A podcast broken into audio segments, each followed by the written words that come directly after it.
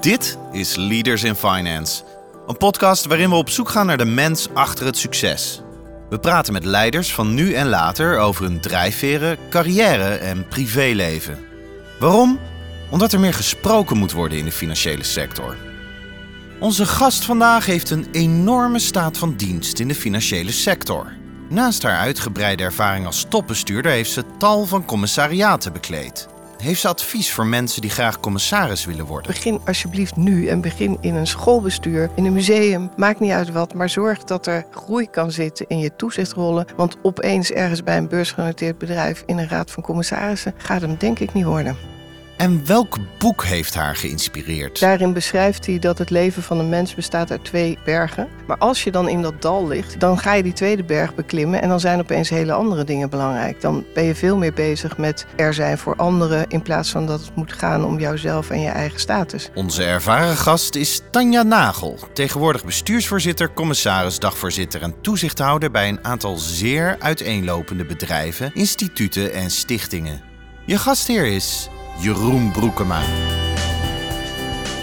Welkom bij een nieuwe aflevering van Leaders in Finance. Deze week is de gast Tanja Nagel, commissaris bij meerdere bedrijven en een enorme staat van dienst in de financiële sector. Welkom Tanja. Goedemorgen. Leuk dat je er bent. En voordat ik je zal introduceren, wil ik graag de partners van Leaders in Finance bedanken voor hun steun. Dat zijn Kayak, EY, Ortjes Berndsen, Executive Search en Roland Berger. Zonder hun steun zou deze podcast niet mogelijk zijn, dus dank daarvoor. Dan nu over naar mijn gast. En traditiegetrouw doe ik dat eerst door het spellen van de naam. Dat is Tanja, T-A-N-J-A en Nagel, N-A-G-E-L. Tanja heeft een brede achtergrond in de financiële dienstverlening, zoals gezegd. In haar lange carrière in allerlei topbestuursfuncties heeft zij kennis en ervaring opgedaan die ze nu al geruime tijd gebruikt in vele toezichthoudende rollen. Tanja begon als management trainee bij, bij Amro Bank, moet ik zeggen, en vervulde verschillende leidinggevende posities bij Van Landschot. Ook was zij CEO bij Theodor, Theodor Gillissen Bankiers en is betrokken geweest bij diverse maatschappelijke initiatieven, zoals bijvoorbeeld Pink Ribbon en het Scheepvaartmuseum. Een aantal van haar toezichthoudende rollen in het verleden waren commissaris bij PNO, commissaris bij Kasbank en lid van de Raad van Advies van het Frans Hals Museum. Tanja is afgestudeerd aan de Universiteit Utrecht in bedrijfs, sociaal-economisch recht. Momenteel is Tanja bestuursvoorzitter van DSI, commissaris bij EY Nederland, lid van de Raad van Toezicht bij Stichting Oncode en lid van de Raad van Toezicht bij de Veerstichting en is ze dagvoorzitter bij het Erasmus Governance Institute. Ook neemt ze deel aan het Boardroom Panel, waar misschien mensen haar wel van kennen, het Boardroom Panel van BNR Zaken Doen. Tot slot, Tanja is 63, heeft twee volwassen kinderen en woont in Den Haag geeft alvast een beetje een beeld van wat je allemaal hebt gedaan en wat je nu allemaal doet. En bij veel CEO's die ik interview begin ik ermee van zou je eens de organisatie neerzetten aan de hand van de stakeholders. Nou ja, dat wordt bij jou denk ik lastig, want je doet veel verschillende dingen. Je hebt ook veel verschillende dingen gedaan de afgelopen tijd in je hele carrière. Maar zou je eens met mij, uh, mij mee willen nemen aan welke dingen je op dit, allemaal, op dit moment allemaal werkt? Ehm, nou ja, dat zijn natuurlijk dingen die in het verlengde liggen van de rollen die je net allemaal opzomde, waar ik op dit moment nog bij betrokken ben. Als ik kijk naar, uh, eigenlijk zijn er drie waar meer tijd naartoe gaat dan, uh, dan de andere. Dat is uh, eh, EY, want dat is gewoon een groot commissariaat waar veel werk mee gemoeid gaat. dat is DSI, daar ben ik voorzitter en daar verandert van alles. En dat is de Erasmus commissarisopleiding waar ik dagvoorzitter ben van de module. Ja, en als je dus DSI even als eerste pakt voor wie het niet kent, wat, wat doet DSI precies? Eh, DSI staat voor Dutch Security Institute. Dat is uh, ooit opgericht door George Muller, de baas van de beurs. Die destijds letterlijk zei, meer dan twintig jaar geleden... Um, we moeten zorgen dat de boeven uit de sector geweerd worden. En dat gaan we doen door examens af te nemen in het kader van vakbekwaamheid. En we moeten zorgen dat we iets hebben om de integriteit te kunnen meten. Nou, daar is in de loop van de tijd is dat uh, vergroeid. Er zijn meerdere dingen bijgekomen. Tuchtrecht Banken is erbij gekomen in 2015. We hadden op een gegeven moment een methode om mensen te screenen. Dat zijn we zelf gaan doen. Ik zeg we, maar toen was ik er zelf nog niet bij betrokken. Um, en op een gegeven moment zag je een vrij brede organisatie met misschien wel iets te weinig focus. Uh, we sluiten een convenant af met de AFM, omdat de AFM eigenlijk verplicht is om te zorgen dat mensen uh, vakbekwaam zijn, zeg maar. Dat doen wij dan, feitelijk in het verlengde van de AFM. Maar op de een of andere manier waren we een beetje verworden tot een verlengstuk van de AFM, terwijl het zelfregulerend is. Dus je doet iets voor de sector. uh, uh, door de sector. Dus het is van belang dat we die positie ook weer innemen. En we hebben de afgelopen jaren weer gewerkt naar eigenlijk Sjors zijn oorspronkelijke bedoeling. Uh, terug naar de basis. Wij zijn er gewoon voor om te zorgen dat we vertrouwen in de sector kunnen brengen, vergroten. En dat mensen ook inderdaad vakbekwaam en integer zijn. Want wie zijn hier allemaal nu bij betrokken? Hoe breed is dat? Um, dat zijn uh, een heleboel partijen uh, die zich bewegen op de, op de kapitaalmarkt in, in Nederland. Die mensen hebben die geregistreerd kunnen worden. Dat zijn ze niet altijd verplicht. Dus dat moet inderdaad vanuit die zelfregulatie komen. Maar de meeste partijen, dan moet je denken vanaf kleine vermogensbeheerders tot en met de grotere banken, zijn aangesloten bij deze. Kost het nou heel veel tijd, deze rol? Voor mij. Mhm. Nou, die heeft, uh, ik ben in 2020 begonnen. Die heeft in het begin heel veel tijd gekost om datgene te bereiken wat ik net uh, beschreef. Um, inmiddels uh, hebben we het denk ik goed op orde. Hebben we een goede organisatie staan, een goede directeur. En kost het minder tijd. Maar het is toch iets waar je ook samen met de directeur wel moet zorgen dat het gezien wordt in de markt. En daar moeten we gewoon nog verder aan bouwen. En ja, het is logisch dat de voorzitter zich er ook mee bezighoudt. Ja, dat uh, klinkt, klinkt vrij logisch. En daarnaast zit je dus in het, in, in het toezicht bij, bij EY. Ja. Wat, wat, welke rol vervul je daar? Heb je daar een bepaald onderdeel, een bepaald takenpakket? Ja, ik ben sinds 1 januari vicevoorzitter van de Raad van Commissarissen. En ik ben voorzitter van de commissie die Audit Quality Committee heet. En ja, weet je, op het gebied van accountants gebeurt er natuurlijk een heleboel in Nederland. Wordt er veel verwacht door de externe toezichthouder. Um, hebben we allerlei dingen. Ja, maatschappelijke beeld is niet altijd even goed. Dus daar zijn we hard aan het werk met z'n allen om daar um, verbetering in aan te brengen. En hoe kies je nou waar jij je toezichtsrollen gaat vervullen? Want je hebt er heel wat, hè? ik noemde een aantal op in de inleiding, je hebt er heel wat vervuld. En je vervult er nu ook nog een heel aantal. Hoe, hoe, kies je dat? Want er zijn, je krijgt waarschijnlijk heel veel opties, gok ik, maar dat kan ik mis hebben. Maar in ieder geval zijn er denk ik veel mogelijkheden waar je naartoe zou kunnen. Wanneer zeg je nou dit pak ik en dit pak ik niet? Nou, het begint met de vraag wie is de accountant? Want als EY de accountant is, dan houdt het op. Uh, en daarnaast heb ik voor mezelf, uh, ik wil heel graag dat ik er iets kan brengen, dat ik er iets kan halen, dat ik er plezier kan hebben. En ik wil niet meer de enige vrouw zijn. Dat zijn eigenlijk mijn uh, criteria. En iets kunnen brengen wil zeggen dat ik kennis en kunde moet hebben waar de organisatie op dat moment in de rol die ik zou gaan vervullen wat heeft. Iets komen halen, nou, dat is bijna altijd het geval, want je leert altijd weer van andere mensen met wie je gaat samenwerken. Het is heel lastig om van tevoren te bepalen of je ook lol kan hebben, maar ik heb wel zoiets, daar ga ik echt wel het onderzoek naar doen, want niets is zo saai dan een raad van commissarissen zonder humor. Nou ja, en het zijn van de enige vrouw, dat kan je zo vrij snel constateren of dat het geval is of niet. Kan je vrij snel constateren, maar wat is de reden dat je het zo expliciet zegt? Um, omdat ik in het verleden, kijk, ik kom natuurlijk uit een generatie waarbij we allemaal heel vaak de enige vrouw zijn geweest. En eigenlijk, als je kijkt naar diversiteit en inclusiviteit, en ik focus dat nu even op vrouwen, maar dat gaat natuurlijk eigenlijk veel breder. Um, je komt veel, we komen allemaal veel beter tot ons recht als zo'n commissie is samengesteld zoals de maatschappij er ook uitziet. En als je de enige vrouw bent, um, dan, moet je, ja, dan ga je misschien toch weer one of the guys spelen. Of je gaat toch weer. Je krijgt niet voldoende gelegenheid om datgene toe te voegen wat je bij je hebt. Nou, dat vind ik een beetje zonde. Maar zou jij er nog voor, nou ja, bang voor zijn dat jij je anders gaat voordoen dan dat je bent? Je zou kunnen zeggen, ik start er gewoon als enige vrouw en ik zorg dat ik één of twee vrouwen bijhaal. Ja, misschien is dat dan de luxe die ik me kan permitteren. Dat ik denk dat ik daar mijn bijdrage wel in geleverd heb. Wat je kan doen als je commissaris bent, is vervolgens zorgen dat er in de raad van bestuur en in de lagen daaronder voldoende mensen worden benoemd die voor die diversiteit kunnen zorgen. Dus ik zit er graag, maar nogmaals dan wel uh, met. En tegenwoordig is dat een stuk makkelijker, omdat we natuurlijk wel die wetgeving hebben nu die bepaalt dat een derde van de RVC uit man of vrouw moet bestaan. Um, maar toch, ik, ja, soms vallen ze niet onder die wet en dan wil ik dat wel als voorwaarde stellen. Laten we toch eens even een paar van die zijpaadjes kort, uh, kort ook bewandelen. Want wat ik ook uh, leuk vind is dat je zegt, ik doe toch, probeer toch een beetje onderzoek te doen naar of ik er ook wel lol kan hebben. Want hoe doe je dat? Want het zijn best formele gesprekken, toch? Nee, dat hoeft niet. Uh, want je kan natuurlijk ook gewoon uh, daarnaar vragen. Je kan ook merken of, of iemand een beetje zijn best doet om het jou ook naar de zin te maken. Dat heeft vaak ook wel met een beetje humor te maken. Um, maar ik merk wel in de verschillende rollen die ik nu vervul dat de humor overal anders is. Maar dat is niet erg als je, als je het maar weet. En als je er maar ook een beetje. Hè, ik vind het prima om aan te passen, ook in de humor. Maar ik zeg wel eens tegen mensen, hetgene wat ik het meeste mis van niet meer in zo'n uh, bedrijf werken, echt gewoon als executive, is dat je daar bij wijze van spreken op maandag een grap kan maken waar je op woensdag bij het koffieapparaat nog eens op terug kan komen. En het voordeel tussen aanhalingstekens nu is dan misschien wel dat ik elke dag dezelfde grap kan maken. Uh, maar eigenlijk is dat ook niet het geval, want je zit elke keer toch weer in een andere rol. Weet je, soms ben ik de aangever, soms ben ik de clown. Soms is het inderdaad vrij lastig om de humor te vinden in een groep. Um, en daar moet je wel rekening mee houden. En waarom is het belangrijk voor jou? Ja, je moet toch pret hebben in wat je doet. Weet je, het is allemaal heel belangrijk wat je doet. Maar als je je verliest in die inhoudelijke belangrijkheid, ja, dan ga je het niet redden. Nee, want het gaat waarschijnlijk ook een beetje over van ja, dan zullen sommige mensen zeggen, nou ja, op mijn werk doe ik gewoon heel erg serieus en dan heb ik dat thuis wel. Maar eigenlijk, mijn woorden hoor, maar zeg je van ja, het zou wel jammer zijn als je dat hele deel van je werk nooit lol kan hebben.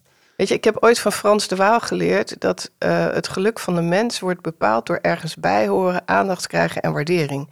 En wij zijn geneigd om dat op ons privéleven te plakken, maar een heleboel mensen zijn meer dan de helft van hun tijd op het werk. En ik zeg altijd tegen leidinggevenden of ook commissarissen in opleiding: realiseer je, je bent een leider. Je hebt dus verantwoordelijkheid over mensen die voor een gedeelte van hun geluk van de sfeer op kantoor afhankelijk zijn. Dus van hoe jij die neerzet. Brengen en het halen. Wat, wat breng je nou meestal? Je brengt natuurlijk ongelooflijk veel met een enorme hoeveelheid ervaring. Maar wat zijn nou specifiek dingen waarvan je zegt, ja, dat is heel vaak wat ik echt toevoeg in die, in die RVC's en andere toezichthoudende rollen? De hygiënefactor is denk ik de Audit en Risk Committee, want daar zit ik bijna altijd in. Um, het feit dat ik zelf uh, CEO ben geweest met een RVC. Ik heb ontzettend veel geleerd van mijn eigen voorzitter van de Raad van Commissarissen, waar ik nu nog, nog steeds heel veel plezier aan beleef. En ten derde denk ik uh, uh, cultuur en gedrag. Ik vind het heel belangrijk om te proberen cultuur en gedrag handen en voeten te geven. Dat is, dat is veel lastiger dan datgene wat je ziet in cijfers uh, en nou ja, de hele zichtbare kant van de organisatie. Uh, maar ik vind het wel belangrijk om, om te kijken hoe wij vanuit de Raad van Commissarissen de, het bestuur kunnen bevragen daarop of adviseren, zodanig dat, dat daar wel wat mee gebeurt. En heb je daar meer impact omdat je ook altijd aan die auditkant zit? Dus dat mensen zien, oké, ze is ook heel kwantitatief ingesteld, heel erg op de rationele kant. Helpt dat om ook de softere kant uh, zeg maar, te behandelen? Nou, dat weet ik niet. Ik denk dat er weinig commissarissen zijn die zich alleen maar op de softe kant richten, want zover, zover zijn we nog niet. Uh, ik weet ook niet of je ooit zover moet komen, want je moet nog steeds wel ook de cijfers begrijpen, denk ik. Nou, dat weet ik niet. Dat zou ik niet zo durven zeggen. Wat je komt, uh, komt halen vind ik ook interessant. Want uh, wat zijn dat voor dingen? Waar moet ik dan aan denken? Je zei je even eerder uh, van ja, je leert altijd van mensen, maar wat, wat voor dingen moet ik aan denken? Nou, er zijn mensen met een heel ander soort ervaring, met een heel ander soort achtergrond. Mijn voorzitter bij EY nu uh, is, werkt bij de Raad van State. Ja, dat is heel anders dan iemand die uit het bedrijfsleven komt. Dus die heeft hele andere visies, waar ik soms wel even over na moet denken. En op andere momenten meteen denk, oh, dat is interessant, daar kunnen we wat mee. Um, je hebt mensen um, die uit, maar dan heb ik het meer over de rollen die ik had, zoals bij het Scheepvaartmuseum uh, en bij uh, Pink Ribbon. Mensen met echt een totaal andere achtergrond. Bijvoorbeeld een patiënt bij uh, Pink Ribbon. Bij Oncode hadden we ook een patiënt als vertegenwoordiger in de Raad van Toezicht. Ja, dat, dat geeft natuurlijk hele andere inzichten waar je ook echt wel wat van leert. Ja, dat kan me helemaal voorstellen. Nu hoor je heel vaak de laatste tijd, ik in ieder geval, dat er verjonging moet komen in die RVC's. En wat ik dan altijd denk, of in ieder geval verjonging, dat een deel ook hè, vanuit diversiteitsgedachten, niet alleen man-vrouw, maar ook eh, in, in generaties. En ik vraag me altijd af, in de kern lijkt me dat een heel goed idee, maar dan denk ik altijd, je moet toch ook gewoon heel veel ervaring hebben om een goede commissaris te zijn. Ik vind dat ook een hele lastige afweging, want ik ben het bijvoorbeeld eens, want het klinkt heel goed. Uh, maar je moet inderdaad wel uh, zorgen dat iemand ook meteen een bijdrage kan leveren. En ik hoor ook wel voorbeelden dat mensen een soort van stage lopen.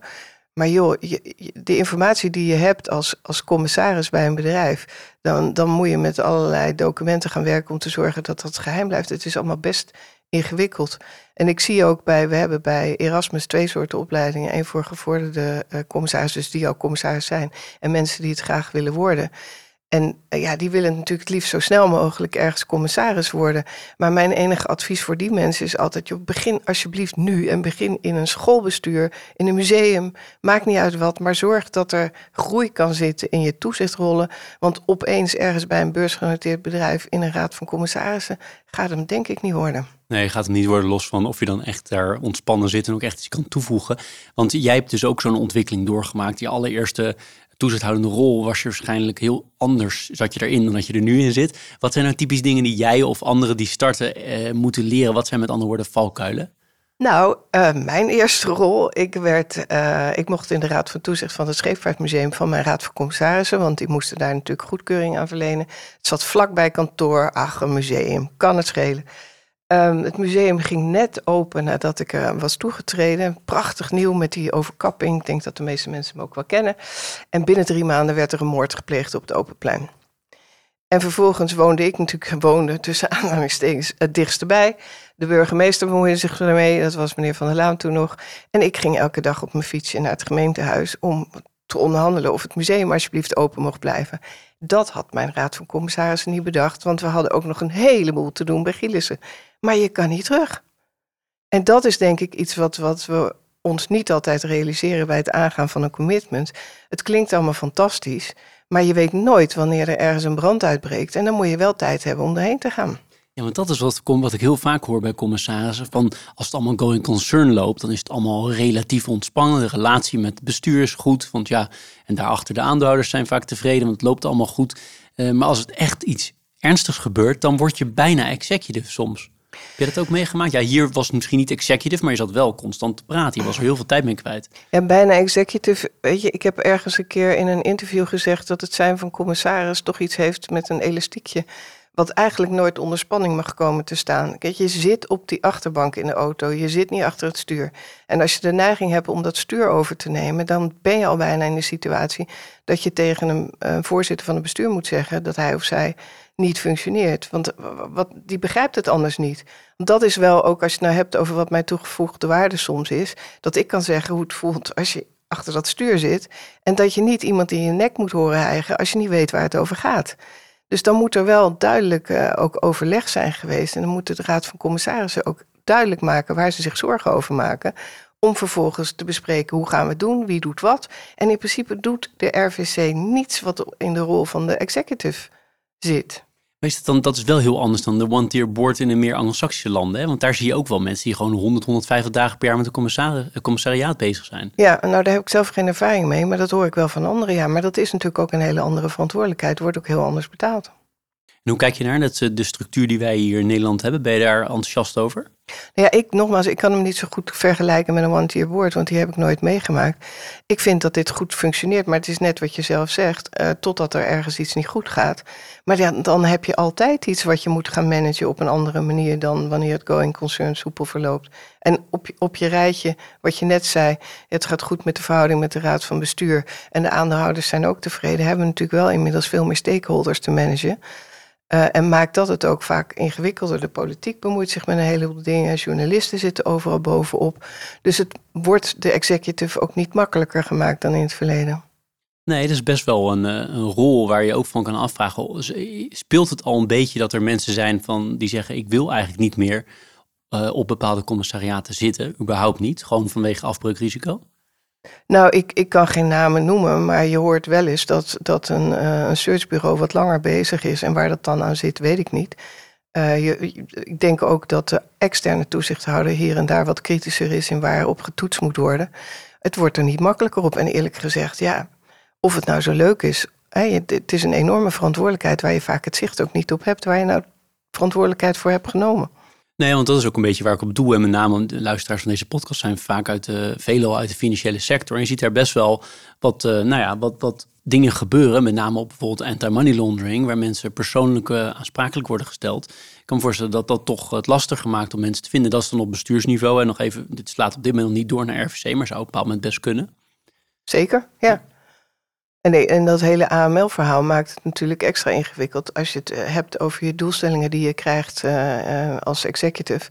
Het gaan enorme kosten mee gemoeid. Het wordt ook steeds lastiger om te laten zien dat je echt wel in staat bent om het goed winstgevend neer te zetten. Dit is Leaders in Finance met Jeroen Broekema. Zou ik graag met jou een klein uh, uh, on-the-record lesje krijgen van het aannemen van mensen? Want jij hebt ongelooflijk veel mensen aangenomen in je leven, denk ik. Of in ieder geval ben je erbij betrokken geweest bij sollicitatieprocedures.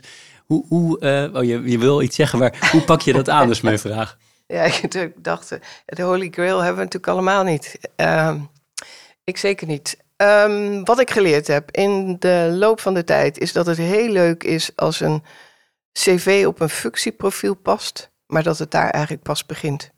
En dat de vragen in een gesprek echt moeten gaan over wie iemand is, wat zijn of haar drijfveren zijn en in hoeverre die passen bij de cultuur, bij de organisatie of de cultuur die je wilt hebben in je organisatie. Soms werkt het heel goed om mensen juist te benoemen om sneller te helpen dat we ergens komen. Uh, maar mensen die echt hele andere drijfveren hebben, moet je eigenlijk gewoon niet willen. Het vervelende is dat mensen vaak zelf niet weten wat hun drijfveren zijn. En jij daar in die korte tijd ook niet achter komt. dus wat doe je dan? Ja, ja met elkaar bespreken en dan uh, denken dat je de beste kandidaat uh, benoemt voor de functie. Want mijn idee is altijd dat de, de referentiekant nog heel erg toch, toch nog te weinig gebruikt wordt. En wat ik dan vaak hoor is, zeker op topniveau, kijk daaronder is misschien iets makkelijker, op topniveau dat eigenlijk referenties ook heel moeilijk benaderd kunnen worden, omdat het allemaal zo gevoelig ligt. Ja, dat is ook zo. Terwijl een referentie is natuurlijk wel het mooiste wat je kan krijgen als iemand met iemand gewerkt heeft. Het blijft één visie op de zaak, maar het is wel iemand die echt met iemand gewerkt heeft. Ja. is wat anders dan iemand die alleen maar vragen beantwoordt. Ben ik met je eens. Tegelijkertijd uh, bepaalt de kandidaat wie de referenten zijn. En is de kans vrij groot dat de referent altijd positief is. Dus in hoeverre, en je hebt gelijk, het is vaak ook heel lastig vanwege die geheimhouding. Dan zit er ook nog eens een keer die goedkeuring hè, van de Nederlandse bank meestal nog aan vast. Als je het hebt over um, iemand bij, uh, bij een bank of een uh, soortgelijk bedrijf. Het is ingewikkeld. Maar de, ja, wat ik net zei, het, is, het blijft lastig om echt uh, dat heel goed te doen. Zorgen ja. dat je goede mensen op HR hebt zitten, werkt ook enorm goed. Ja, dus we kunnen wel stellen met al die mensen die je hebt aangenomen, soms pakt het heel goed uit, soms had je verwacht dat het goed zou uitpakken, maar was het dus niet zo. Je moet het toch in de praktijk gaan ervaren. Is dat de conclusie? Ja, dat is de conclusie. En de conclusie is dan ook dat je het door moet pakken als je dat geconstateerd hebt. Dat je niet eindeloos moet blijven modderen met mensen die. En daar heb ik zelf ook uh, gaandeweg moeten leren. Maar het is echt beter voor. Sneller afscheid nemen? Ja, en beter. Nou, of in elk geval sneller het gesprek aangaan. Misschien is het te verbeteren. Maar die ander zit ook niet lekker in zijn vel als het niet goed gaat. En daar, daar sluit je gewoon je ogen voor. Je denkt dat jij alleen maar iemand ziet die niet goed functioneert. Maar dat voelt iemand zelf natuurlijk ook prima aan. Ja, nee, ik kan me helemaal voorstellen. Waar ik nieuwsgierig naar ben, is je hebt een lange uitvoerende executive rollen gehad. Lange tijd dat in allerlei, in allerlei eh, organisaties gedaan. Nu ook al lange tijd als, meer als toezichthouder, als commissaris. Wat zijn voor jou nou de leuke dingen uit die twee rollen? Het is natuurlijk een heel brede vraag, maar ik ben gewoon nieuwsgierig. Het zijn van non-executive versus executive. Ja, ik vond de rol bij uh, Gielissen echt het allerleukste wat ik ooit gedaan heb. Gewoon zelf aan het stuur, uh, met, met z'n allen uh, iets proberen te realiseren. De hele tijd zelf op dat zeepkistje staan en proberen iedereen weer mee te nemen waar we vandaan komen en waar we naartoe gaan. Um, dat ook zien gebeuren in de organisatie. Uh, proberen mensen allemaal ook uh, um, dat water te geven, hè, om, om het weer te laten bloeien allemaal. Dat vond ik echt fantastisch. En dan ook zien dat mensen daarin mee willen gaan. En die daar niet in mee wil gaan, gewoon zelf vertrekt. Daar was eigenlijk ook helemaal niet zoveel duwwerk bij nodig. Um, dus ik vind nog een verschil tussen executive en die, en die eindverantwoordelijkheid. Die vond ik heel leuk. De relatie met de RVC moest ik erg aan wennen. Want dat was ik vanuit Van Landschot. Ik trad zo af en toe op bij die RVC. Maar ik had daar natuurlijk geen uh, verantwoordelijkheid naar. Um, daar heb ik aan moeten wennen. Wij hadden één aandeelhouder KBL, dus er zaten ook mensen vanuit KBL in die RVC. Uh, maar als ik al eerder zei, mijn voorzitter was fantastisch. En ik had ook nog Jan Maarten de Jong, oud uh, uh, ABN geloof ik, want ik ben nog van voor die tijden. Um, die dan ook de inhoudelijke bankkant voor Nederland wist. Ja, dat, dat ging gewoon heel goed. Dus als ik even goed luister, de eindverantwoordelijkheid vond je daar fantastisch. Het feit dat je iets aan het bouwen was met een team, zijn dat de kernelementen? Ja, en de ruimte die ik kreeg van mijn RVC. Ja. En ze zijn ook best stoer geweest om mij te benoemen, want uh, een vrouw op zo'n positie was natuurlijk ook nog niet zo vaak gebeurd, zeker in die context daar niet. Ja, dat. Mooi. Een van de onderwerpen die heel erg leven in de financiële sector is de uitvoering van de WWFT, oftewel de Wet ter Voorkoming van Witwassen en het Financieren van Terrorisme. Hoe kijk jij daar als commissaris naar? Ja, dat is inderdaad een onderwerp wat heel erg uh, leeft binnen de uh, financiële sector. Is misschien goed om aan te geven dat ik geen commissaris ben bij een bank of bij een van de andere financiële instellingen, maar ik heb er natuurlijk wel mee te maken vanuit mijn uh, rol als commissaris bij uh, EY en ook in mijn rol als voorzitter bij DSI. Uh, en bovendien heb ik natuurlijk wel heel lang in de bankensector gewerkt. En de WWFT gaat inmiddels al 15 jaar mee. Ik denk dat als je er nu op terugkijkt, op die 15 jaar, en we zouden het opnieuw moeten doen, dat we veel meer uh, vanuit de keten zouden hebben geredeneerd met alle verantwoordelijkheden in die keten. En dat die misschien beter in beeld zouden zijn gebracht en um, ook beter verdeeld zouden zijn. En als ik het heb over een keten, dan bedoel ik het, als je het hebt over trucks, letterlijk uh, begin van de keten is de gebruiker en het eind van de keten is de leverancier ergens in Zuid- of Midden-Amerika. Maar dat hebben we zo natuurlijk niet aangepakt. En dat heeft er ook een beetje voor gezorgd dat de rollen van de overheid en de banken um, wat minder strikter gescheiden zijn dan ze daarvoor waren. Er was sprake van een bankgeheim. Uh, we hadden het recht als bank om bepaalde uh, ongebruikelijke transacties te melden. En uh, die zijn omgevormd naar een meldingsplicht. En de banken hebben nu een poortwachtersfunctie. En dat is natuurlijk een heel wezenlijk en belangrijk onderwerp voor de commissarissen van die organisatie die met de WWFT te maken hebben. Want je wilt natuurlijk graag weten of de organisatie in controle is, of er problemen zijn. En tegelijkertijd zijn er natuurlijk toch meer uh, stakeholders dan uh, alleen diegenen die geïnteresseerd zijn in de uitkomst van die poortwachtersfuncties. Want we hebben een heleboel klanten en het overgrootste gedeelte van die klanten zijn natuurlijk integer, maar die moeten wel, net zo goed als al die andere mensen, heel veel meer informatie aanleveren. En vaak um, komen de banken dan terug dat ze toch nog wat meer informatie nodig hebben. Dat wekt vrevel op waar je natuurlijk als organisatie goed mee om moet weten te gaan. En waar je als commissaris ook um, de raad van bestuur met raad en daad terzijde moet willen staan. Want als je kijkt naar de AML, dan is dat eigenlijk een hele aparte professie geworden. De mensen die zich daarmee bezighouden. Het zijn inmiddels, um, ik denk misschien al wel 20.000 mensen als je alle uh, instellingen bij elkaar neemt. Dat heeft in eerste instantie te maken gehad met dat we natuurlijk een heleboel moesten uh, inhalen. Uh, we moesten processen gaandeweg weer verbeteren en dan toch weer opnieuw terug naar klanten om uh, op basis van die verbeterde processen informatie op te halen. Nou, dat zal zich wel sta stabiliseren. Maar de professie die er nu is, die moet ook vakbekwaam en integer zijn en blijven. En daarom denk ik ook dat je het moet zien als een aparte categorie professionals. En misschien dat het aantal mensen wat zich ermee bezighoudt omlaag kan op termijn. Daar zal AI ons vast wel bij gaan helpen. Maar ik denk dat de kwaliteit van de professionals daarmee juist ook nog verder omhoog moet. En dat het ook belangrijk is dat de dilemma's die um, door deze uh, professionals worden geconstateerd, dat ze daar ook de ruimte voor krijgen om die te delen. En daar moet de organisatie voor zorgen. En daar moet de Raad van Commissarissen natuurlijk um, op toe kunnen zien. En ik denk dat als je dan nog even terugkomt op die keten, uh, dat het ook goed is om die uh, met enige regelmaat tegen licht te houden. En of het logisch is dat de verantwoordelijkheden zoals ze nu verdeeld zijn, ook naar de toekomst toe zo blijven. Um, want ik denk dat we misschien ook wel moeten kijken of we niet wat herverdeling kunnen laten plaatsvinden. Met name door te proberen te voorkomen dat er zoveel gebruikers zijn. Ik heb begrepen dat we moeten denken aan 40.000 lijntjes uh, cocaïne die gesnoven zouden worden per dag in Amsterdam. Um, ik denk dat het een, een, groot uh, goed zou zijn als wij als Nederland uh, niet op die manier in beeld zijn bij een heleboel andere landen. En dat het ook alle anderen in de keten zou helpen als dat in elk geval omlaag zou gaan. Helder.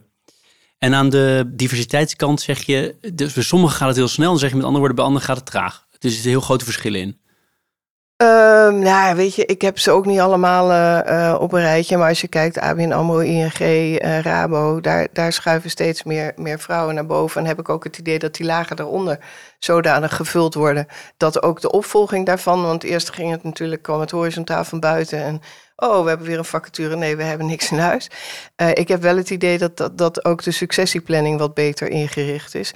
Maar goed, dan heb je het in eerste instantie over vrouwen... en hebben we voor de rest nog wel een heel stuk in te halen. Ja, wat is nou het allergrootste obstakel op dit moment dat dat niet sneller gaat? Even los van wat je daarvan vindt. Maar wat, wat houdt het nou tegen? Ja, ik vind dat heel lastig te benoemen.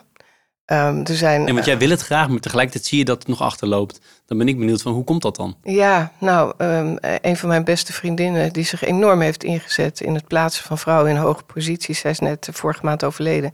Zij heeft zich wild geërgerd aan mannen die altijd zeiden van ze zijn er niet. Nou, ik geloof dat we die fase wel een beetje voorbij zijn en dat je ook bijna niet kan ontkennen dat ze er niet zouden zijn. Um, dus ik, ja, ik denk dat dat toch ook weer een kwestie uh, van tijd is, maar dat het wel versneld gaat. Je zou misschien iets moeten met uh, wetgeving ten aanzien van raden van bestuur en niet alleen maar raden van commissarissen. Ga ik even een enorme harde turn maken, want ik wil het ook heel graag een beetje over jou hebben, jou nog beter leren kennen. Uh, alhoewel we dat denk ik op deze manier ook wel doen, maar meer over jou als, als persoon. Zou je iets willen delen over uh, hoe je bent opgegroeid? Ik ben uh, geboren in Amsterdam-Noord, in de tijd dat het nog niet zo hot en happening was als nu. Ik heb één oudere broer, vier jaar ouder. Um, mijn vader werkte bij een scheeps bouwbedrijf in Amsterdam-Noord. Dat was ook de reden waarom we daar woonden. Um, veel gezeild, altijd wedstrijd gezeild in uh, kleine bootjes. Um, ja, ik weet niet wat je verder wil horen. Nou, ik ben benieuwd wat voor sfeer er thuis was. Uh, ja, we hadden wel, uh, wel lekkere humor thuis. Um, ik kon er, ja, vier jaar lijkt veel, maar we konden het wel erg goed vinden samen. Um, Komt misschien ook wel doordat we dat zeilen hadden. En, uh, maar de sfeer thuis was verder wel heel traditioneel. Uh, en daar heb ik me wel eens over verbaasd, omdat uh, de moeder van mijn moeder, die had een eigen bedrijf. mijn moeder was van de leeftijd dat je nog ontslagen werd als je ging trouwen. Maar goed, een eigen bedrijf zou je zo bij je moeder in kunnen stappen, denk ik. Dus waarom dat niet gebeurd is, is eigenlijk nooit besproken geweest. Maar ik vond dat wel jammer toen ik daar, toen ik wat ouder was, daar wat meer over maar de moeder van je moeder is dus je oma. Ja. Dat is dus, welke, welke jaartal leven we dan op de, toen zij de eigen bedrijf had? Nou, uh, 1934 en ze dat was niet standaard toen, toch? 1896, dus ze was 38. Nee, zeker niet. Nee. Hoe kwam het dan? Nou, um, haar vader had een meelfabriek in Friesland, zeven kinderen, bijna allemaal uh, jongens. En die kregen allemaal een grutterij toen ze naar het westen verhuisden, maar de, die twee meisjes niet. Uh, ze trouwden met een meubelmaker, maar in die crisisjaren waren er natuurlijk geen meubels, uh, geen vraag naar meubels. En toen dacht zij, pa, ik moet ook een grutterij. Dus uh, heel vooruitstrevend zei pa, nou hier ga je gang. En daar heeft zij een bakproductenwinkeltje van gemaakt. En vissers van zee, die vrouwen wilden altijd iets gebakken hebben als, als ze terugkwamen van zee. Dus die, die vraag bleef gewoon doorlopen. En uh, ja, dat was toen wij in beeld kwamen, was dat gewoon een uh, fabriek. En uh, werd er aan alle supermarkten geleverd. En ze een pakje bakproducten. Super succesvol. Ja, zeker. En hoe werd er naar, want je hebt het dus zelf ook gezien en zo. Je hebt het allemaal niet alleen maar op basis van verhalen. Nee, zeker. Hoe, hoe, hoe, hoe kon het dat dat bij haar wel zo kon? En werd blijkbaar, vond iedereen het oké. Want het was niet normaal, het was niet standaard. Nee, stoere vrouw, hele stoere. heel duidelijk ook waar ze voor stond. En dat deed ze gewoon. En ja, weet je, ik was tien toen ze overleed. Ik heb haar heel bewust meegemaakt, maar ik was natuurlijk wel relatief klein. Um, maar wat ik me daarvan herinner is dat hij gewoon nooit. Weet je, als ze ergens voor ging, dan ging ze ervoor. Ze kwam niet terug op de beslissing. En um, dat lukte. Lijk je op haar? Wil je op haar lijken? Ik wil op haar lijken. ik denk het. Ik heb ooit uh, na lang onderzoek uh, bedacht dat mijn kernwaarden lef, rechtvaardigheid en vertrouwen zijn. Nou, ik denk dat lef en vertrouwen wel bij oma vandaan kwam. Want zij gaf ook heel veel vertrouwen. Wij mochten zo klein als we waren in het kleine fabriekje nog gewoon lopende band spelen. Of, of zeggen, oma, dat moet toch zo, of dat moet toch zus. Ze luisterde ook altijd naar ons. Nee, dat was wel een mooie ervaring. Denk je dat zij een harde onderhandelaar was? Dat ze er, uh, dat ze er wel gewoon goed uh, stevig in zat. Ook richting, wat we onderhandelden waarschijnlijk alleen maar met mannen. Ja, dat denk ik wel. God, dat is een vraag. Heb ik nooit eerder bij stilgestaan. Nou ja, het was goed winstgevend, dus het zal het wel. Lijkt me ook dan. Ja. en even dus misschien een rare vraag, maar ik ben gewoon nieuwsgierig. Ik kan me namelijk zo voorstellen, als je in die wereld zit met alleen maar mannen, dat je toch wel aardig, uh, nou ja, aardig stevig uh, moet laten merken van ik, uh, ik ben hier de baas. Ja, toen het wat groter werd, heeft ze wel een man aangenomen die dit soort dingen deed, denk ik. ik weet het niet. Zo, zo. Delegeren is ook een kunst. Ja, ja precies. En uh, hoe, ben jij, hoe ben jij toen gevaren vanuit Amsterdam-Noord? Hoe, ben je, hoe is, ben je verder gegaan? Mijn ouders zijn, uh, hebben gemeend toen ik 14 was naar Edam te verhuizen. Dat is 20 kilometer boven Amsterdam. Dat was een ramp voor mij. Want ik wilde helemaal niet weg uit Amsterdam. Uh, dus ik had maar één doel, dat was zo snel mogelijk de deur uit. Dus ik heb een studie gezocht, die, want ik wilde wel rechten gaan doen, maar ja, dat kan natuurlijk overal. Um, dus ik heb bedrijf sociaal-economisch recht, zoals je net zei, uitgekozen omdat dat alleen in Utrecht kon. Dat heb ik overigens ook wel gedaan. En ik ben meteen uh, de deur uitgegaan. Welke leeftijd was dat? Nou, net na het eindexamen, 18. Direct 18, ja. ja. precies. En hoe was je studententijd? Hoe typeer je dat? Die was heel leuk. Ja? ja. Op welke manier? Lol sowieso ja, weer, dat term komt vaker terug vandaag. Het was heel gezellig in Utrecht en uh, ik heb er ook iets langer dan gemiddeld over gedaan.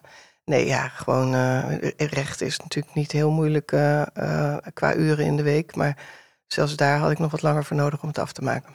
Als je vandaag weer zou gaan studeren, zou je weer rechten doen? Of zou je joh, iets ik anders had doen? economie moeten gaan Ja? doen. Ja? Ja? het was echt niet logisch dit. Nee. Hoe kwam het tot stand dan? Waarom besloot je rechten? Ja, er was toch een beetje mensen om me heen die dat gingen doen. En ik vond het ook wel interessant, dat recht. En dat was het overigens ook hoor. Het is zeker niet weggegooid.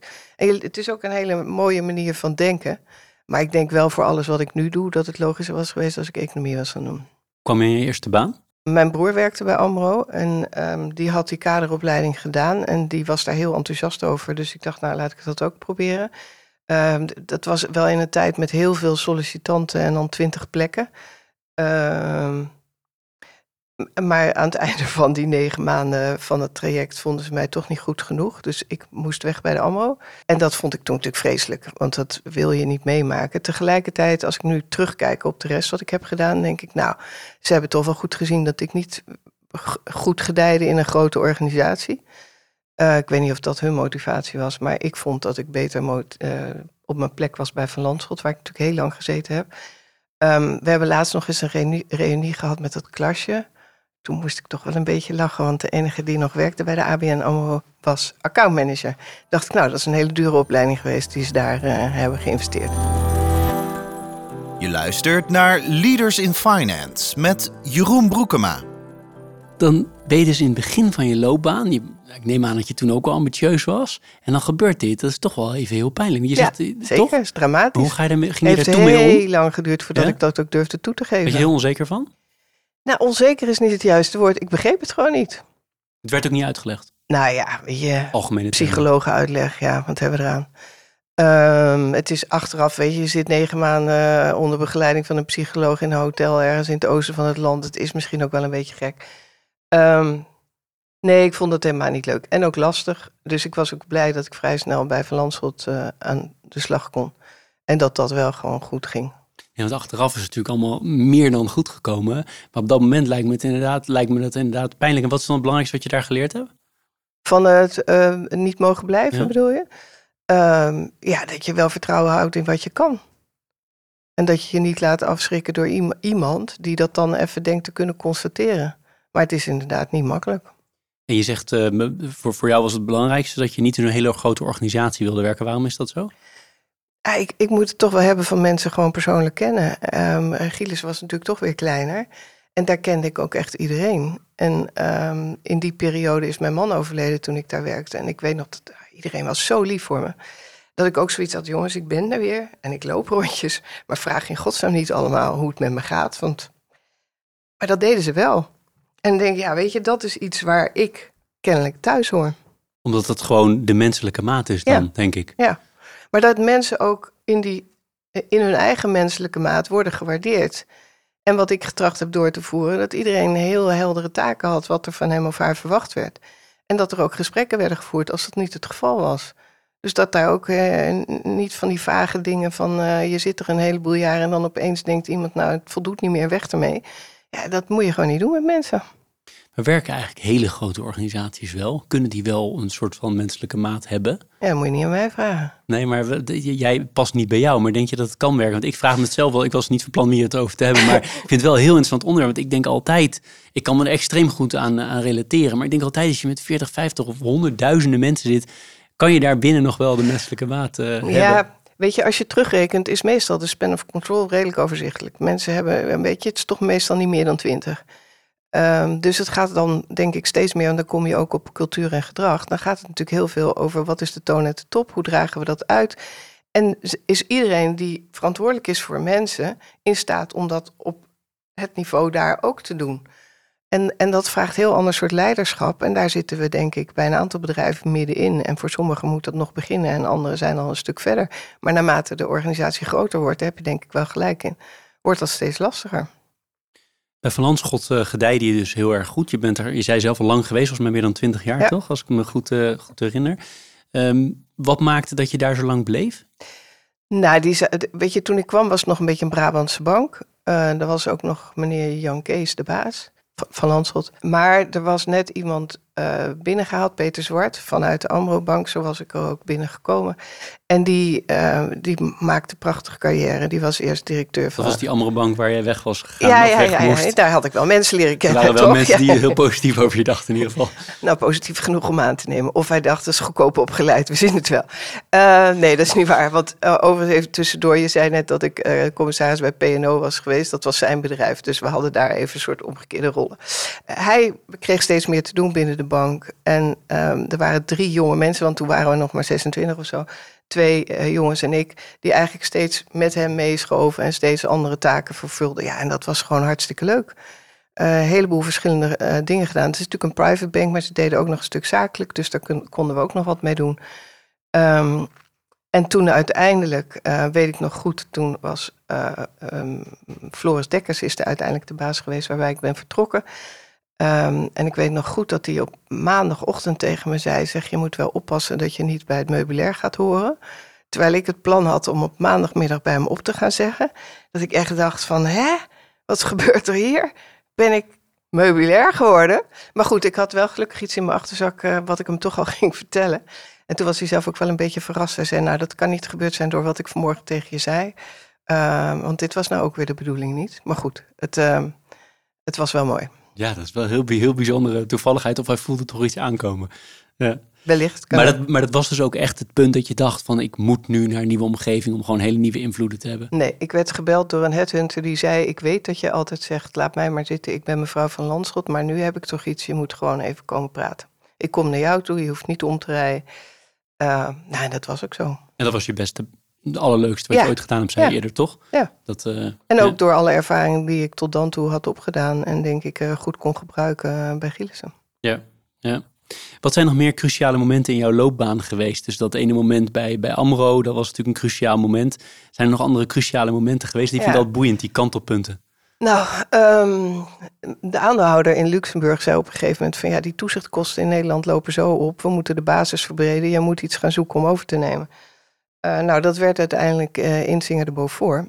Uh, maar waar ik geen rekening mee had gehouden, is dat de baas van Insinger de Beaufort aandelen had. Dus die kon natuurlijk bepalen onder welke voorwaarden hij de aandelen wilde verkopen. Want KBL wilde natuurlijk gewoon 100% hebben. Ja, die wilde graag voorzitter van de gefuseerde bank worden. Ja, daar had ik geen rekening mee gehouden. Dus er gebeurde eigenlijk aan het einde van mijn actieve loopbaan hetzelfde als aan het begin. Ik werd bedankt en iets leuker bedankt dan destijds. Maar het was, het was onaf. Uh, ik vond dat heel lastig. Uh, ik heb daar ook wel even tijd voor genomen om te bedenken wat er nou zo lastig aan was en hoe, wat ik nou verder wilde. Ik was 57, dus dan zit je ook op zo'n moment, ja, ga ik nou nog een executive rol zoeken of ga ik dan in één keer toezicht in? Ik had echt zoiets van, ja, Gillissen was gewoon het allerleukste wat ik heb gedaan. Ik ga geen radartje meer ergens worden. En ja, de baas van een bank bij al die fusies, uh, dat leek ook niet zo logisch. En, en een hele grote bank leek ook niet heel logisch. Ik kan het niet eens, maar nogmaals, in wat ik eerder zei, moest ik dat ook niet willen. Dus toen heb ik gekozen voor dat toezicht. En toen kwam vrij snel EY voorbij en dat was natuurlijk heel fijn om daarmee te starten. Ja, want dat is wel boeiend. Hè? Dat, dat is een van de redenen dat ik deze podcast ooit begonnen ben. Is om mensen ook iets kwetsbaarder zich te laten opstellen over wat ze meemaken. Mensen denken altijd, mensen aan de top zoals jij, ehm, van ja, die maken nooit moeilijke dingen mee. Of dat gaat allemaal maar heel soepel. Maar nu heb je al twee momenten die best wel heftig waren. Het was ook een hele lange loopbaan. Hè? De 99% ging hartstikke goed waarschijnlijk. Maar zo'n moment bij Amro en zo'n moment bij, bij, uh, bij Insinger... Uh, dat waren wel hele ja, heftige momenten. En dan ben ik nieuwsgierig naar van, wat zijn dan dingen die je zou moeten doen als je zelf, want iedereen komt in zo'n positie terecht natuurlijk op een bepaald moment, eh, op allerlei verschillende niveaus en verschillende vormen. Maar wat zijn nou soort van tips die je hebt van als je even zo'n punt zit dat je zegt van, dit zou ik doen? Ja, weet je, deze twee momenten bij mij uh, vergden helemaal geen afweging of, of reflectie of weet ik veel wat. Het overkwam me gewoon. En ik heb ooit van mijn vader geleerd: alles wat je overkomt, moet je mee dealen. En alles waar je invloed op hebt, moet je je op concentreren. Eh, Makkelijker gezegd dan gedaan. Nou, maar het is wel, weet je, dan word je ook niet zo snel slachtoffer. Want dat, dat vond ik wel belangrijk om te voorkomen dat ik slachtoffer, mezelf slachtoffer zou voelen. Um, dus vooruitkijken is dan een belangrijke. Maar ik kan me ook voorstellen voor mensen die in een moeilijke fase zitten, maar niet meteen geconfronteerd worden met een einde. Uh, dat die ook echt nog wel wat hebben met uh, een wandeling met iemand die ze vertrouwen om het gewoon eens te bespreken. Um, ik vond wat dat betreft, uh, hebben we in corona natuurlijk heel goed leren wandelen. maar vond ik het ook wel mooi hoeveel mensen mij opeens vroegen, die, waar ik echt niet zoveel mee te maken had, zeker niet in mijn toezichtrollen. Van uh, goed om ik, ik woon vlak bij het strand. Dus bij mij mogen ze altijd alleen maar komen als we op het strand gaan wandelen. Uh, maar wat er dan als je naast elkaar loopt veel makkelijker loskomt dan wanneer je tegenover elkaar aan tafel zit. En dat het soms ook helpt om iemand uit te zoeken die je natuurlijk vertrouwt, maar die misschien helemaal niet in jouw eigen omgeving, zakelijke omgeving zit. Um, dat wens ik een heleboel mensen toe, dat ze dat soort mensen in hun omgeving hebben. En uiteindelijk moet je natuurlijk toch zelf beslissen. En, en heel lang blijven hangen vanwege een salaris. In onze sector is natuurlijk toch vaak het feit dat je heel veel verdient het kan je niet gelukkig maken als je om die reden blijft. Echt niet. Te veel mensen doen dat dus, zeg jij? Dat weet ik niet, maar ik zou ze willen adviseren om dat niet te doen. Als je dan zo'n wandeling maakt, ben jij dan, en je, je probeert nu even iemand anders te helpen en niet iemand jou. Ben je dan iemand die heel lang luistert en mensen zelf laat uitvinden wat ze moeten gaan doen? Of ben jij op een bepaald moment uh, klaar met luisteren en zeg je gewoon dit zou ik doen? Nee, ik zeg nooit dit zou ik doen, maar ik ben geen getrainde coach. Wat ik probeer, ik probeer ze naar boven te halen wat ze nou eigenlijk zelf vinden. Nou, we hebben eerst feiten en dan wat ze nou eigenlijk zelf vinden. En dan probeer ik wel, ik probeer heel vaak, zou het kunnen zijn dat die ander dat zegt omdat, of misschien daarom. Maar ik laat dat bij degene met wie ik wandel, want ik doe, ik doe dat voor die ander. Doe je dit geregeld? Nou, dat hangt er vanaf. Soms, soms wel en dan weer even niet. En, uh, ik ben er niet op uit. Nogmaals, ik ben geen coach en er gaat ook geen teller aan. Het is gewoon. Uh... En andersom? Uh, laat jij je coachen? Heb je coaches of mensen die, waar je mee spart? Ja, heb ik wel. Maar die, die intervallen zijn uh, niet zo groot. Ik heb wel nog uh, vrij veel opleidingen gedaan uh, voor mezelf, zeg maar. Weet je, Enneagram en Spiral Dynamics. En daar, daar zijn groepjes uit voortgekomen waar we elkaar ook proberen te blijven helpen. Um, dat soort dingen doe ik. Ja, dan nog even iets meer over je privé. We hebben al iets gehoord over uh, hoe je bent opgegroeid, een paar, een paar dingen in ieder geval. Je vertelde al later ook dat jouw man was overleden. Wat, wat zijn cruciale momenten in die, in die privéleven die je kan delen, wil delen? Nou, dit was wel de meest heftigste. Je hebt twee kinderen? Ik heb twee kinderen, um, 30 en 27 inmiddels. Mijn dochter uh, is, heeft industrial ecology gedaan. En mijn zoon is aan het afstuderen. Ze hebben allebei Delft. En mijn zoon is bezig met sustainable energy technology. Dus twee studies waar ik werkelijk helemaal niets van begrijp. Maar heel, heel faciliterend ben. Ja. ja, nee, zeker. Uh, en, en een hele goede band. En dat eh, komt misschien ook wel een beetje door het feit wat we hebben meegemaakt. Um, maar in elk geval ben ik er heel blij mee dat ik ze heel vaak zie. En dat zij dat ook leuk vinden, want anders zou ze denk ik niet zo vaak komen. Dat uh, verwacht ik ook. Toch wel redelijk eigen wil, gok ik. Um, hoe heb je dat altijd gemanaged, privé en, uh, en het zakelijk leven? Het natuurlijk, maakt helemaal uit waar ik dat vraag. Hè? Rondom het overlijden van je man of rondom de geboorte van de kinderen of nu. Maar hoe heb je dat overal? Kan je daar wat dingen over, over delen, hoe je dat hebt gemanaged? Want je hebt zware functies gehad. Nou ja, wij, hadden um, met elkaar afgesproken dat um, we zoveel mogelijk zouden overlaten aan oppassen in huis. Uh, en geen au pair, maar gewoon uh, oppassen die we thuis uh, uitnodigden. En die kwamen gewoon s ochtends vroeg. Ehm, die kwamen als mijn man de deur uit moest, want ik was dan al lang weg. Want ik ging lange tijd naar Den Bosch heen en weer vanuit Den Haag. En we woonden in Den Haag omdat hij er in het ziekenhuis werkte. Ehm, en de kinderen hadden gewoon gegeten als wij thuis kwamen. Dus dan deden we nog even leuk voordat ze naar bed gingen en that's it. Dus alle praktische dingen besteden we uit. Ik heb wel op een gegeven moment woensdagmiddag getracht thuis te werken. Nou, dan zat ik gewoon met mijn Blackberry naast de tennisbaan. Dat had ook niet zoveel zin, maar dat was een beetje afkopen, geloof ik, van mijn eigen schuldgevoel. Ik weet het niet. Nou ja, we kennen allemaal de schoolpleinterreur. Daar heb ik ook nogal last van gehad. Maar het heeft me niet weerhouden om door te gaan. En dat is ook wat ik nu vaak tegen vrouwen zeg. Weet je, ehm, iedereen moet zijn eigen afweging daarin maken. Maar je kinderen zijn misschien twintig jaar in huis. En die generatie na mij, die wordt misschien wel honderd. Is het dan logisch dat je hele eigen ontwikkeling stopzet omdat van die kind. En is het ook logisch dat um, je dan. Je ziet nu gelukkig wel veel meer dat dat door beide een beetje wordt gedragen. Maar ik vind het zo zonde als vrouwen echt stoppen met werken op het niveau waarvoor ze zijn opgeleid. Doe het een beetje minder of doe het een beetje anders. Maar pak het alsjeblieft weer op zodra. Want weet je, um, op het moment dat ze echt de deur uit zijn. Nou, dan hoef je echt niet meer voor ze te zorgen. Beetje financieel. en ze komen vaak thuis, maar dat is dan toch meestal in het weekend. Vind je dat je daar actief iets van moet zeggen tegen mensen waar je dit ziet gebeuren? Nou, wel als ze zelf de afweging niet weten wat ze moeten doen, dan probeer ik te vertellen. Dan zie je het eh, vooral, heb je het wel tegen vrouwen, heb je het dan, of tegen mannen ook? Nou, als ze erom vragen, ook tegen mannen. Um, ik heb geleerd, het heeft lang geduurd om mij vooral uh, mijn oordeel uit te stellen. En vooral niet mensen ergens op te wijzen als ze mij niet vragen wat ik ervan vind. Dat is nog steeds best lastig. Dus ik ga het niet opdringen aan mensen. Maar ik vind het wel, um, als ze erom vragen. Weet je, ik vind ook, als je kijkt naar de, naar de arbeidsmarkt, vind ik het wel belangrijk dat we zo weinig mogelijk talent zien verdwijnen om dit soort redenen. En om de mensen zelf, nogmaals. Dus als we even kijken naar het managen van privé en zakelijk, zeg je in jouw geval was het toch wel veel uitbesteden en gewoon hard blijven werken. Um, en het samen daarover eens zijn, hè? dat je ook allebei inspringt als er wat aan de hand is. Helder. We hebben bij uh, Leaders in Finance ook altijd een teaser en een pleaser. Nou, de pleaser is altijd dezelfde, daar kom ik zo op. Aan de teasende kant hebben we iets opgeschreven wat we al best wel geraakt hebben. Maar ik gooi hem er toch even in, want we willen sowieso een teaser en een pleaser uiteraard. De teaser is uh, als bestuurder en, en commissaris wordt steeds meer van je verwacht dat je je uitlaat over maatschappelijke issues. En daarom wordt de rol politieker dan dat deze ooit is geweest. En dan kan jij de commissaris pakken of de bestuurder of allebei. Ben je het daarmee eens?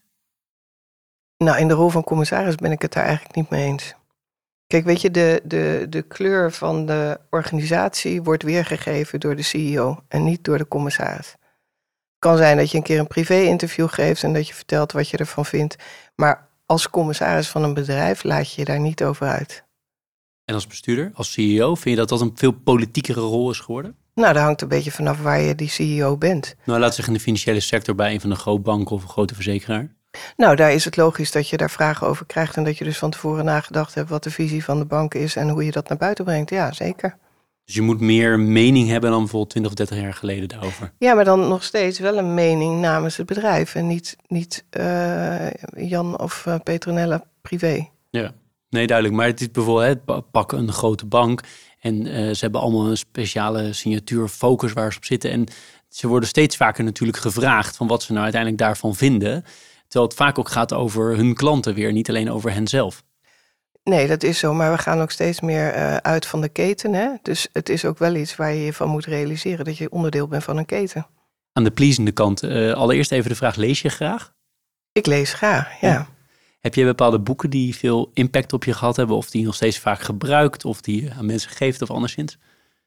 Ja, boeken geven ben ik een beetje mee gestopt. Ik deed dat in mijn Gillische tijd vaak. En dan merkte ik dat mensen achter mijn rug om zoiets hadden van... komt ze weer met een boek? Maar wat ik zelf een heel mooi boek vind... ook door wat ik heb meegemaakt... Uh, is het boek um, The Second Mountain van David Brooks.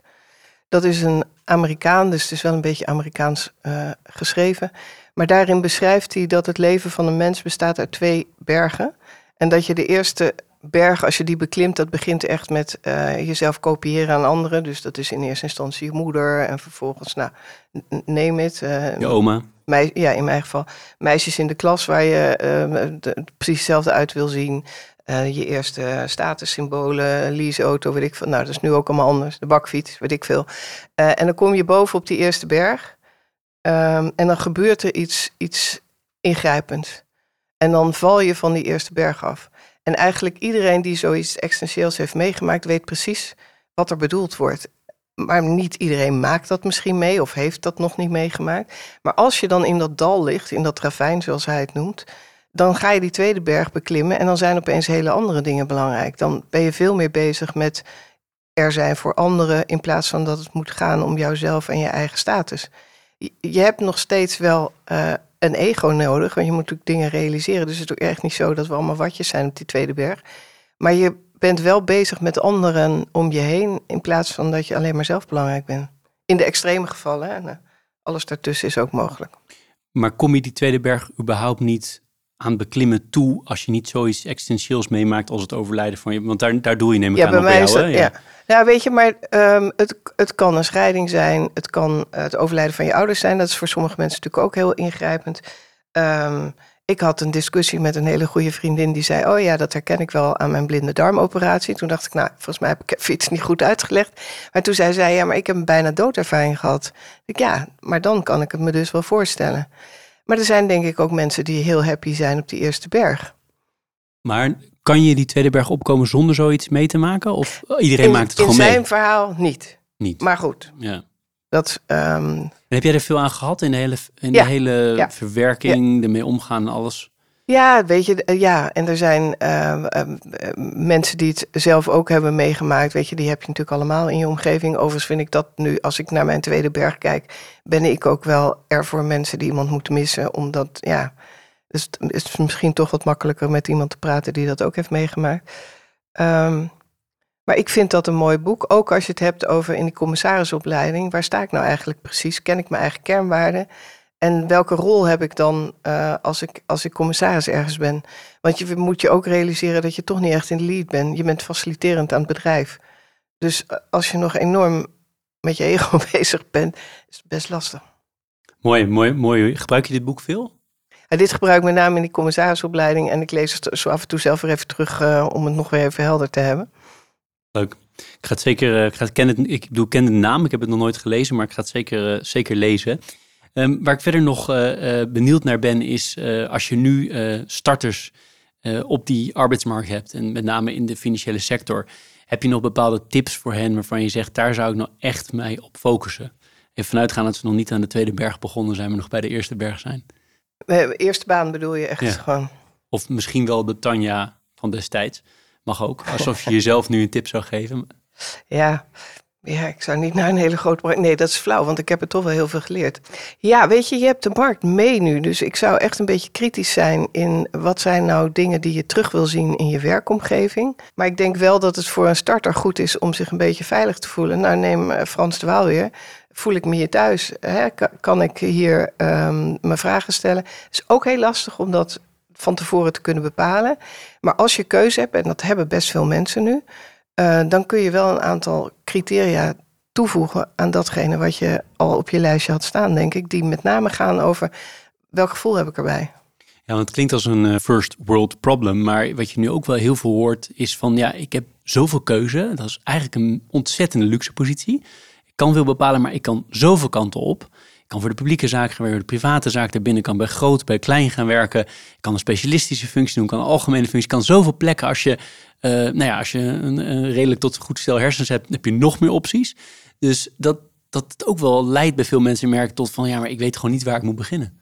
Nou ja, daarom mijn advies om kijk ook naar andere dingen dan alleen maar of, of het werk leuk is inhoudelijk. Maar ook wat, wat vind ik nou van die omgeving en, en gedij ik daar goed en krijg ik ook wat mee van leidinggevende, waardoor ik ook zelf kan groeien. Eh, en, en dat zijn dingen, ehm, ja weet je, ik merk nu ook twee jaar werk en dan een half jaar op reis. Dat hoort er nu ook een beetje bij. Hè? Dat is voor eh, het bedrijf waar je voor gaat werken ook lastig. Dus wat is nou eh, de gulden middenweg? Ja, ik, heb, ik heb het recept ook niet voorhandig. Maar het zou goed zijn als daar ook meer overleg onderling over is, denk ik. Ik luister met heel veel plezier naar jou eh, op, op BNR. Ik, heb er, eh, ik had er al een aantal gehoord, eh, in, waarschijnlijk toen ik in de auto zat, gok ik. Bijna altijd in de auto. Bijna altijd in de auto. Ehm, eh, maar ik heb er nu een stuk of zes of zo van nageluisterd ter voorbereiding. Ik vind het wel, wel bijzonder dat je dat doet, omdat je toch heel erg moet opletten ook. Omdat je allerlei verantwoordelijkheden van wat je wel en niet uh, kan zeggen. Maar daar leid je geloof ik niet onder. Want je laat je over heel veel verschillende onderwerpen ook best wel uit. Je durft ook best wel stelling uh, te nemen. Uh, correct me if I'm wrong, maar zo ervaar ik het als luisteraar. Nee, dat is ook zo. Um, maar la laat ik eerst gewoon even heel praktisch vragen. hoe vind je het leuk om te doen? Ik vind het heel leuk om te doen, want anders zou ik het niet doen. Want het kost veel tijd. Je moet je goed voorbereiden. Um, de enige um, wat ik tegen de redactie altijd zeg, weet je, als het over een van de organisaties gaat waar ik zelf een rol bij heb, dan moet je mij niet vragen of, of, of ik kom niet of we doen andere onderwerpen. En daar houden ze zich keurig aan. Um, en als het toch voorbij komt in de uitzending, dan kijk ik naar degene die tegenover me staat en zeg ik niks. Maar voor de rest vind ik het leuk om te doen en vind ik ook eerlijk gezegd dat we best wat kunnen zeggen. Want uh, ik probeer na te denken van wat vindt de luisteraar interessant om te horen. Luisteraars zijn heel vaak mensen die ook beleggen. Um, en dan vind ik het interessant om ook uh, te belichten wat er misschien uh, niet zo goed gaat of wat anders zou kunnen gaan. En ik vind niet dat ik daar, ja, weet je, ik probeer zo goed mogelijk in de gaten te houden dat ik daarmee geen risico neem voor de organisaties waar ik bij betrokken ben. En mijn eigen risico, ja, die interesseert me niet zoveel. En doe je het dan primair omdat je het heel leuk vindt? Of hoor ik daar nu ook van, ik, wil, ik vind het eigenlijk wel goed dat er mensen met mijn achtergrond dat uiten in het publieke uh, domein? In het publieke domein als zijnde de radio bedoel ja, je dan? Nou ja, dat je het gewoon naar buiten dat brengt. Hoort, dat je niet binnen de kleine cirkels blijft, uh, je blijft uiten. Nou weet je, dat boardroom bestaat altijd uit mensen van de praktijk. En het is heel vaak iemand, een jurist die, uh, en iemand uit de praktijk. Ik vind dat een goede formule. En ik wil daar graag mijn bijdrage aan leveren. Ik, ik vind het belangrijk dat je dat ook inderdaad kunt horen. Primair is gewoon dat ik het leuk vind. En dat de samenwerking uh, met Thomas ook gewoon heel leuk is. Thomas van Zel, de ja. presentator, ja. Leuk. Als je naar de toekomst kijkt, uh, even vanuitgaande dat, uh, dat het gewoon allemaal gezond en goed gaat uh, met je, wat, wat zou je dan leuk vinden om nog allemaal te doen? Ik wil eigenlijk, nou ja, de dingen die, waar ik nu mee bezig ben, die lopen nog wel even door. Um, ik zou er best nog wel wat bij willen doen, binnen die kaders waar we het net over hadden. Ik vind, um, ik kan niet zo goed nadenken over pensioen of zo, daar ben ik echt helemaal niet mee bezig. Uh, ja, en, en dingen, zeg maar, eh, voor het goede doel, daar zie je toch wel steeds meer de verschuiving naartoe gaan. En dat vind ik prima. Weet je, Oncode is, is een prachtig instituut. Wat, ja, wat doet de Oncode precies? Uh, Oncode haalt zo snel mogelijk oncologieonderzoeken uit de academische centra om het versneld bij patiënten in medicijnen of behandeling te krijgen. Dus de valorisatie wordt versneld daar. En daar doen echt alle instituten aan mee. Dus het staat voor oncology code of zo? Uh, of staat zoiets? Oncoderen van uh, de cellen. Okay, Ik moet eerlijk zeggen, ik ben de enige daar die niks van T-cellen begrijpt. Maar ik doe dan de governance en de finance. Um, maar het is heel belangrijk dat dit soort dingen gebeuren. En hier is Nederland ook vooraanstaand in. Ja, ik vind het fantastisch dat ik dan in deze rol, als je het nou hebt over halen en brengen dus een hele letterlijke, ik leer hier ontzettend veel. En ik vind het fantastisch om daar een bijdrage aan te mogen leveren. Mooi. Dus de kans dat jij uh, de toezichthoudende rollen en daar je bijdrage in kan, kan leveren, een lange tijd nog blijven doen, dat is, uh, die is groot wat jou betreft. Ja, als het lukt, graag. Leuk. En in je privé? Dus heb je daar nog bepaalde dingen waarvan je zegt, dat zou ik heel graag, ik zou heel graag X, Y of Z nog, uh, nog ondernemen? Kort of lange termijn? Um, nou, het leven is goed zoals het nu gaat. Ik hoop wel dat als mijn zoon is afgestudeerd, dat we dan nog even een mooie reis met z'n drieën kunnen maken. En dat is het dan. Mooi. Dat wordt dan de zeilboot, denk ik, of niet? Want dat Wellicht. is wat jullie vroeger zo graag deden. Ik weet niet nog steeds doet, maar zeilen. Doe ja, die zeilen doen we wel, maar niet meer zoveel als vroeger. Mooi. Tot slot van mijn kant, uh, voordat ik je ga, ga bedanken, we hebben heel veel uh, dingen aangestipt. Uh, wilde ik aan jou vragen van, is nog iets groots waarvan je zegt, ja, dat hadden we echt moeten bespreken. En daar heb je, ben je helemaal niet over begonnen. En dat wil ik wel graag kwijt. Nou, ik, ik heb uh, wat van jouw podcast teruggeluisterd. Dus ik wist dat die vraag zou komen.